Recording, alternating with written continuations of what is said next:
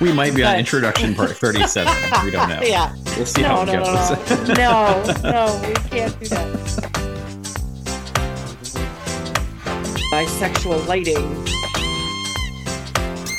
You're listening and you have thoughts and you want to share them with us. And we love that. Oh, sure. Put me on the spot. Why don't you? Um, Susie sells seashells by the seashore. no, she doesn't. because it's going to be great. And I think you're going to enjoy the heck out of it.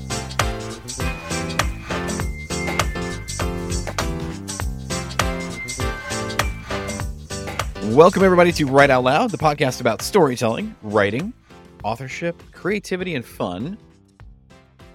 I don't know. I just added a few things, but hey, welcome. it's about all those things. You could say that. It is about all those things. I, of course, am Matt Cassim, and I'm here joined by the lovely, beautiful, and esteemed Tina. Tina. and as part of season two, I mean, it's season two. We're new, not new, but just different. We're kind of changing things up Yep. a little bit. And as part of that, Flipping you wanted to surprise me with this week's topic. So Yes. I know nothing about what you're about to do. So tell me, what, what did you choose? What are we doing? Well, so I know that last season you interviewed me and all my mm-hmm. expertise and my background and everything, but I did not interview you. And I thought it would actually be really cool to interview you from the perspective of an aspiring writer, an aspiring author. You are a writer, you are an aspiring author. That's how I like to look at them because I think everybody is a writer no matter if you publish or not. If you write stuff creatively, if you write stuff in a diary, you're a writer. So I thought it would Sure. be really cool to ask you, because I think your perspective is going to be a lot similar to some of our listeners or mm-hmm. people who are aspiring to write a completed story or book or novel or memoir, what have you. So I thought I would ask you some questions. Some easy ones, All right. some hard ones. All right. All right. I don't know how I'm supposed to keep my man of mystery Yeah. motif going, Well- but you know, that's fine. I'm not asking you to dig deep here. You can give me every surface answer you want. You can lie if you want. I don't think you're going to want to, but okay. No, so No, no. I thought we would start out very general and then kind of get a little bit into it. So I have asked you this before, but I don't know that I got the answer. Why do you read? Oh, again, it's just part of my man of mystery thing. Why do I read? I read because I've always been drawn to story. I've always been drawn to stories that can pull you in, especially to books that can pull you in, that make you want to pay, flip that page and just keep going. And you're laying in bed, it's 11 o'clock, it's now 12 o'clock, it's now 1 o'clock, and you're like, oh, but just a few more pages. Like, I just, I want to find out what's going on here. Just one more chapter. Eh, yeah, I mean those types of well-told stories that just tug at your soul because they want you to come along for that ride is why I read. Why do you think they tug at your soul? I think in a lot of ways we identify with the story at some level, whether it's a character, whether it's a situation they find themselves in, whether it's maybe some inadvertent wisdom they dispense in that situation, right? Because I think sometimes we find ourselves in life in situations that sort of mirror a little bit of what happens in the story. Maybe not exactly, but Yeah. maybe as an, an allegory or as a analogy to your situation. And I think sometimes we think about what that character does in that situation, how they react, and if they say something that just sort of resonates. Like I think that really kind of sometimes helps, right? You're looking for answers, you're looking for Yeah. clues in that Yeah. mystery. Um, and I guess by mystery I mean life. like you're Yeah. just trying to find your way through, No, right? I think you hit it on the head. We find ourselves, we connect to something either in the story, in the characters, something that's unfolding. I I have actually written articles. When I used to work for Borders, we used to have a website and had these blogs and stuff on there, and I was one of the writers for that. And one of the posts that I wrote was actually the perfect timing because I always found as a reader that the perfect book that reflected something for me that I connected to. And Mhm. generally it's fiction Yeah. would be at a place where I was in my life. And one of my greatest ones was a book called Mud Vein. I can never recommend it enough by Tarryn Fisher. And it is literally a mystery thriller, but it's, it's actually a book. You could even call it a self-help book about self-love, about unconditional love, loving yourself. But it's all wrapped up in a nice little bow as a mystery thriller. So yeah, no, I agree with you totally because of the connection. So the flip side of that question is then why do you write? Why do I write? I want the power of God. I want to create things. and that's really, in a nutshell, kind of it, honestly. Like, I want to be able to say, like, this is my world. These are the characters that I've come up with that kind of best tell that story. Sometimes writing has been for me a little bit of a means to an end. Like, sometimes I've had to write a story because I had a message to share and I was too maybe shy or too not direct enough to just come out and say it. So sometimes a story is how you get there, right? Or the way that you kind of get your message across. Yeah. So there were literally a couple times as a kid when I would write a story about something that happened to this character and how it was just terrible and that it should have gone this way and this is how that would have been fixed or whatever and given it to my mom and dad because it was something that I had done and that they had maybe disciplined me, right? And I was thinking that was just terribly unfair and this is how it should have gone kind of thing. Did, did they Um, recognize that was going on? yeah, I was not very good at writing at that point, so it was very transparent. So do you think that in some way you are looking to make an impact? You are looking to impart wisdom? Yeah, I mean, I think every writer wants to communicate, right? And communication is at its best two ways, even if it's not direct communication, meaning we're not having a conversation, but I'm sending you a message and you're receiving that message, right? Maybe even reacting later in some way.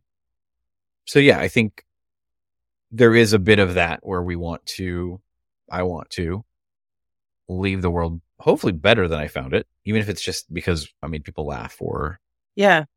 I cry or whatever. I think that is something that maybe writers think of on the surface level.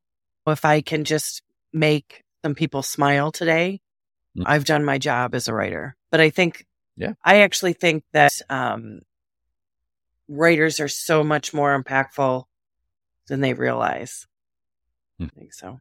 No, I would agree. I think there's been, I mean, how many stories have you seen where somebody has approached an author and has just gushing, Yeah. You changed my maybe tears, right? Like you've literally changed my Yeah. life. I felt this way. And then I read your book and then now I felt this. I feel like this. Or I finally had somebody, it felt like they saw me. yes. You know, I felt like I was an actual human being for the first time because your book made me feel like I was there and Yeah. part of this whole thing. So absolutely. I think there's that surface level. I think it's as deep as it wants to go. Yeah. It's just, I think as an author, it's your job to set it free. Yeah. Very true. I like that. It's your job as an author to set it free. What books do you think are the most impactful? And you don't need to name specific books. You can Yeah. name a style of Well- book or I think not even books per se, but story, story. Right? I'm going to say, I'm going to go to story and I'm going to say the types of stories that are so intricately woven that you don't realize they're happening. You're, Yeah. you're so into it. You're so a part of it that you don't realize the mechanics of it's somebody telling you a story. Yeah. And a good example of that is it's, it's from Rent, for example. So Rent, fantastic story in its own right. Lots of amazing characters. Angel is a character that you don't see coming, Yeah. which is a weird statement considering Angel is very, very Out. out, there, very loud, Yes. very boisterous character, right? But a very sweet character. You don't see Angel coming. And I'm sorry if you haven't seen Rent, that's on you. It's been out for years. But when Angel dies, it is a sucker punch Yeah. because you don't realize how impactful that character is, right? Yeah. And I think a lot of times stories that are like that that can lead Yeah. you along almost in kind of a tricksy way. Yeah. like, I was just going Right, to say like- that. It's like your example of Angel is perfect for what you're trying to say because it's like Angel sucks you in for the from the moment, you know, he's there, he's loud and Mhm. he's loving and all of these great things and you just fall in love. And the minute you fall in love, you're like, "Oh, no." Yep. But you don't even realize you're in No. love with Angel. No. That's the funny part, right? Like Yeah. it's so interesting to me because it's this it sounds like a negative word. It's this side character Yeah. who's over here who comes in once in a while, makes Yeah, a splash, and yeah. then goes back out. But it's like the minute they're no longer there, it's like, fuck. Yeah. Wow. Like they're it just it's super emotional. So anyway, stories like that I think that really just pull you along without you knowing are just crucial. Yeah. Yeah. I think that was that was a really great example of what I call some of my clients and things we call layering. You've got the basic story structure, you know what you want to do, you know how you want your audience to feel, and you're Mhm. taking them on a journey that is unexpected, but you're not necessarily going to have that in the first draft. You're going to have the structure of I've got these main characters, they're going to sing these songs, they're going to have this journey, and there's Angel. That's the whole crux of Yep. the story. So, no, that's We're gonna great. keep I you love focused over here. Yeah. We're gonna yeah. keep like look over Yep. here, look over here, and then bam, Yep. you get hit.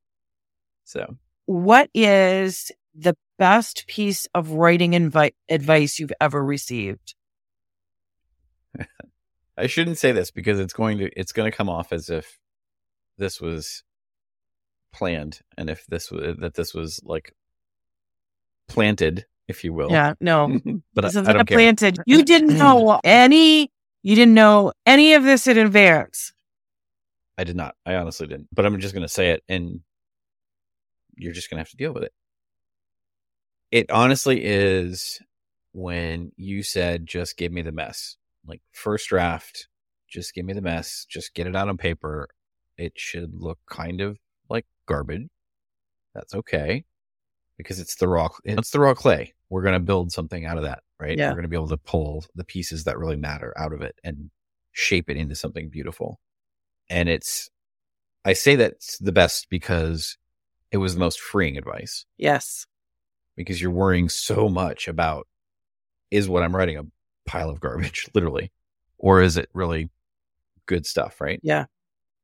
and being able to say just get the mess out get it out there get it so that somebody else can help you walk through and Yeah. refine it Yeah. that was honestly the best Yeah. Thank you for that. And no, again, reminding the audience that was not it really wasn't And in fact, It I did wasn't. not even think that he was. Mm-hmm. I ask this to all writers all the time what's the best piece of writing advice? Simply because that's how other people learn the best advice is by passing it along. But you actually hit it on the head about why I give that advice, why I work with my clients in that way is the freedom. You cannot have great creativity if you are stifled if you are mm. not free to write a million things that again, you could edit them all out later. But one of those million threads that you're putting in there is the seed of something. Yep. Is the seed of something great that once, and again, I can't tell you how much I love this answer because it comes down to that when you're done with that first draft and you take that step back and breathe, like that's when all the ideas actually come in. Mhm. That's when all the greatness actually happens. And there have been numerous people that I've worked with that I have seen them almost literally bleed onto the keyboard hmm drag themselves to the keyboard every day and every single peck was causing blood. and that's not, that's no way to write. And that's not a book I want to read as a reader because I'm going to feel that. So, Yep. yeah. Yeah. Yeah, You need the freedom of the creativity. you do. You do. You have to be able to say, and I think, I don't know, you just talked about seeds too. I think that's even a better analogy. I've talked about this as being clay and kind of giving you the somewhat molded clay and then saying, let's work on this together to refine it. But I think it's actually even better than that. I think it is, it, your first draft is sowing the field and planting the seeds. And you're throwing all kinds of seeds out there. And then you're going to come back later where hopefully some of them started to grow Yeah. and you can, and there'll be some weeds. and you Sprout can some pick out the ideas. weeds. and some of the actual really good plants that took root, you can nurture. And I think it's a better analogy than the clay, to be honest. Yeah. I don't think since starting my business and working it the way that I do, all of my clients have learned this and have expressed to me at later dates, Oh my God, I love the editing process. I love second drafts, third drafts, and like these are where all the ideas are. And this is, I, this was so much easier. This was so much better. This was so much and going on and on. But really, the seed actually, this is the first time tonight that I'm saying the seed. Normally, I say it's the Maren Morris song, The Bones. The bones are good. Mm-hmm. As Mhm. long as the bones of the story are there, that's all you need. That's all you need for a Yep. first draft is the bones of the house, the structure of the house. Then you put up the siding and the walls and the start shaping the cabinets and the floor plans and all of that. Sure. Then you start bringing in the furniture and then the last level is the details of the decorations of the pictures of the curtains of the whatever. So, Yep. yep. Yeah. Yeah. Awesome. Um who are your favorite authors? And there is a second part to this. Okay. And how do they influence your writing? So I'm going to say Stephen King or Orson Scott Card. I would put probably James Patterson in there as well. Honestly, Dan Brown. A couple of my friends are going to be really mad about that, but that's okay. They'll get over it. Mm, There's others, but I think those are the major ones. Okay. So how do break them down? How do they each influence your writing? Or another way to phrase that would be what have you learned from their writing? Like what have you taken and said, you know what? That's a really great way to do Mm. that. Let me try it in my own. Gosh, that's a hard question. It's a hard question because I was always so terrified of sounding like another author or sound or writing like another author. And I always sort of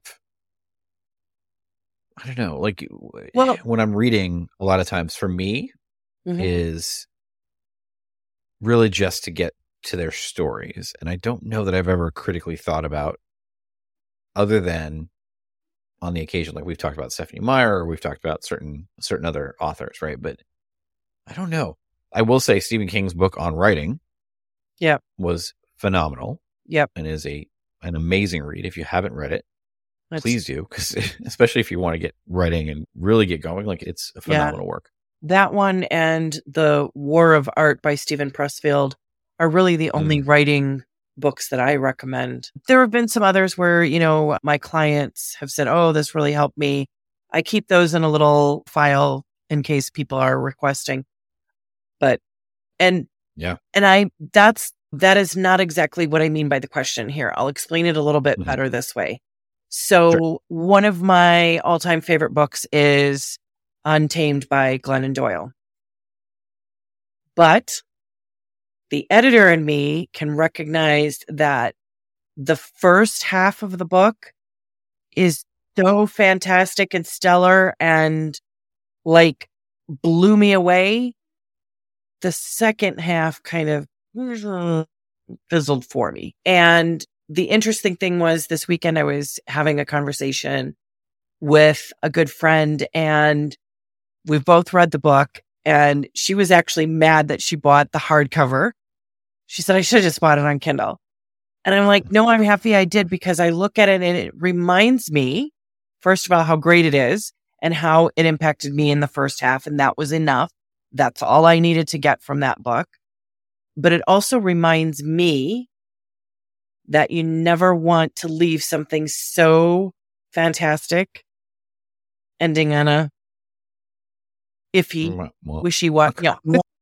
but also to help my clients make sure that their front end matches their back end. So it's more what have you gleaned from their writing that you're like, this is great and I need to mm-hmm. work on that more. Or, oh, I need to avoid that because that was not great. Yeah. I can say for sure that I do remember reading It by Stephen King and being really upset that it was a giant like alien spider thing at the end because it felt to me like a huge cop out. Ah, and yes. It felt to me like, ugh, like really? I mean, why? Yeah. Yeah. I haven't read it in years, right? This is when I was Yeah. younger, like super young. So it's also possible that upon rereading it, that I would discover something completely different about that and feel differently. Yeah. But She's I just true. remember the time being like, really? Like that's what Yeah. you like you have this whole great story leading up to this and then that that's Yes. what you do with it. Right? Like I Yeah. was so mad about it. Yeah. so Um, even the best so of can- writers Yeah. Yes. make mistakes. Yep. Even the best writers, at, again, at least in the the uh, filter of my young mind, right? As I wrote that, or as I read that. I think for other writers, when I read their works, I think sometimes a lot about how they start their stories. And what I mean by that is just they start in the middle of an action sequence, kind of throwing you like literally into the deep end of the pool and hope you figure Yeah. out what's going on. Is there a lot of build up exposition and detail and description that quite frankly could get very boring? But like how do they write how do they start their story? Where does it kick off? How does it pull you in if it does? Yeah. Yeah. And I can certainly say like reading a lot of authors, that's one thing I absolutely look at. Because for and honestly too, for somebody who has ADD, because a lot of my stories and projects go unfinished. the beginning makes Yeah. the most sense. That's why I'm most attracted to that because that's so many times that's the only thing I got to. So that also kind of makes sense. But yeah, I think those are the only things I can really think of that I really at least consciously looked at from Right. kind of evaluating how other writers do their thing. Right. So that is the last of my really big questions. The question I do want to end on is what is the dream? What is the the ultimate goal for you for your writing? You and it could be anything and you're not mm-hmm. beholden to it because you could change your mind later on. And Sure. there are great people who are great writers who just write for themselves. But, you know, what is the thing that you want to get out of your writing? It's another good question. They're all good questions. I don't know. I would love to be a less problematic J.K. Rowling and create a Harry Potter universe, right? To create a a universe that just is so immersive that you could literally build a theme park around it. That everybody wants to be a part of it, right? Like who go they go to Universal Studios to go to Harry Potter to get Yep. a wand and to go through the experience because they want to be a part of it, right? Right. So I would absolutely say I would love that. I think more realistically, just being able to get messages that people connect with out there that people Yeah. really enjoy that it helps helps them in some way. yeah. You Yep. want to connect and affect. Yes. And I think that's what all writers want to do, all authors. Leave leave a thumbprint on their soul. Yeah. Yep. Well, thank you so much for answering all my questions. And I don't think well, you thank you. I don't think you revealed too much about yourself. I think you only revealed stuff about your writing. You're still the man Okay, good. mystery. I can still be a man of mystery. You are still a Good. man of mystery to our audience. Oh, thank God. I was going to worried about that. awesome. Well, no, thank you so much. I uh, super enjoyed that. And I think for season two, as we progress, like what you're going to see and hear is you're going to hear more things about more specific like writing techniques. Again, we're not taking this in the approach of this is a college class or a, something that you should sit down, listen to, and like practice necessarily, but we do hope to kind of talk a little bit more about the craft of writing and get more perspectives on the craft of writing and kind of pull it in. So I think as we go through this season, you're going to see more and more of that as well, which is pretty cool. Yeah. And I think my intention is always to give the audience the advice that they're not going to get anywhere else. Or else are you going to hear an editor say, I want the mess, encourage exactly. people to have the mess. There are other things too that we'll talk about in future episodes that, and again, could be going against the grain, but that's what we're going to do. If that's what's going to free people to write what they are called to write, because that's what we need out there. We don't need hundreds of other just average writers. We need the people that are going to make the impacts. Exactly. We need more thumbprints on our soul. Yes. I'm excited for it. season two. Me too. awesome. Well, thank you, my darling. I appreciate you and thank you for listening. We'll see you again next time.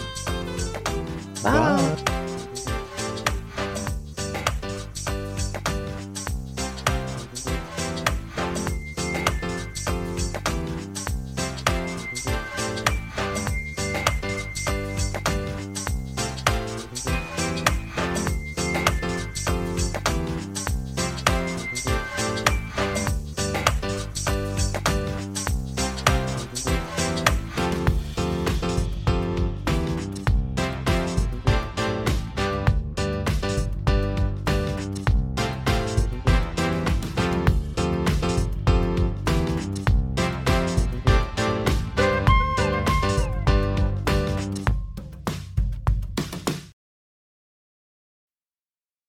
Thanks so much for listening to the podcast.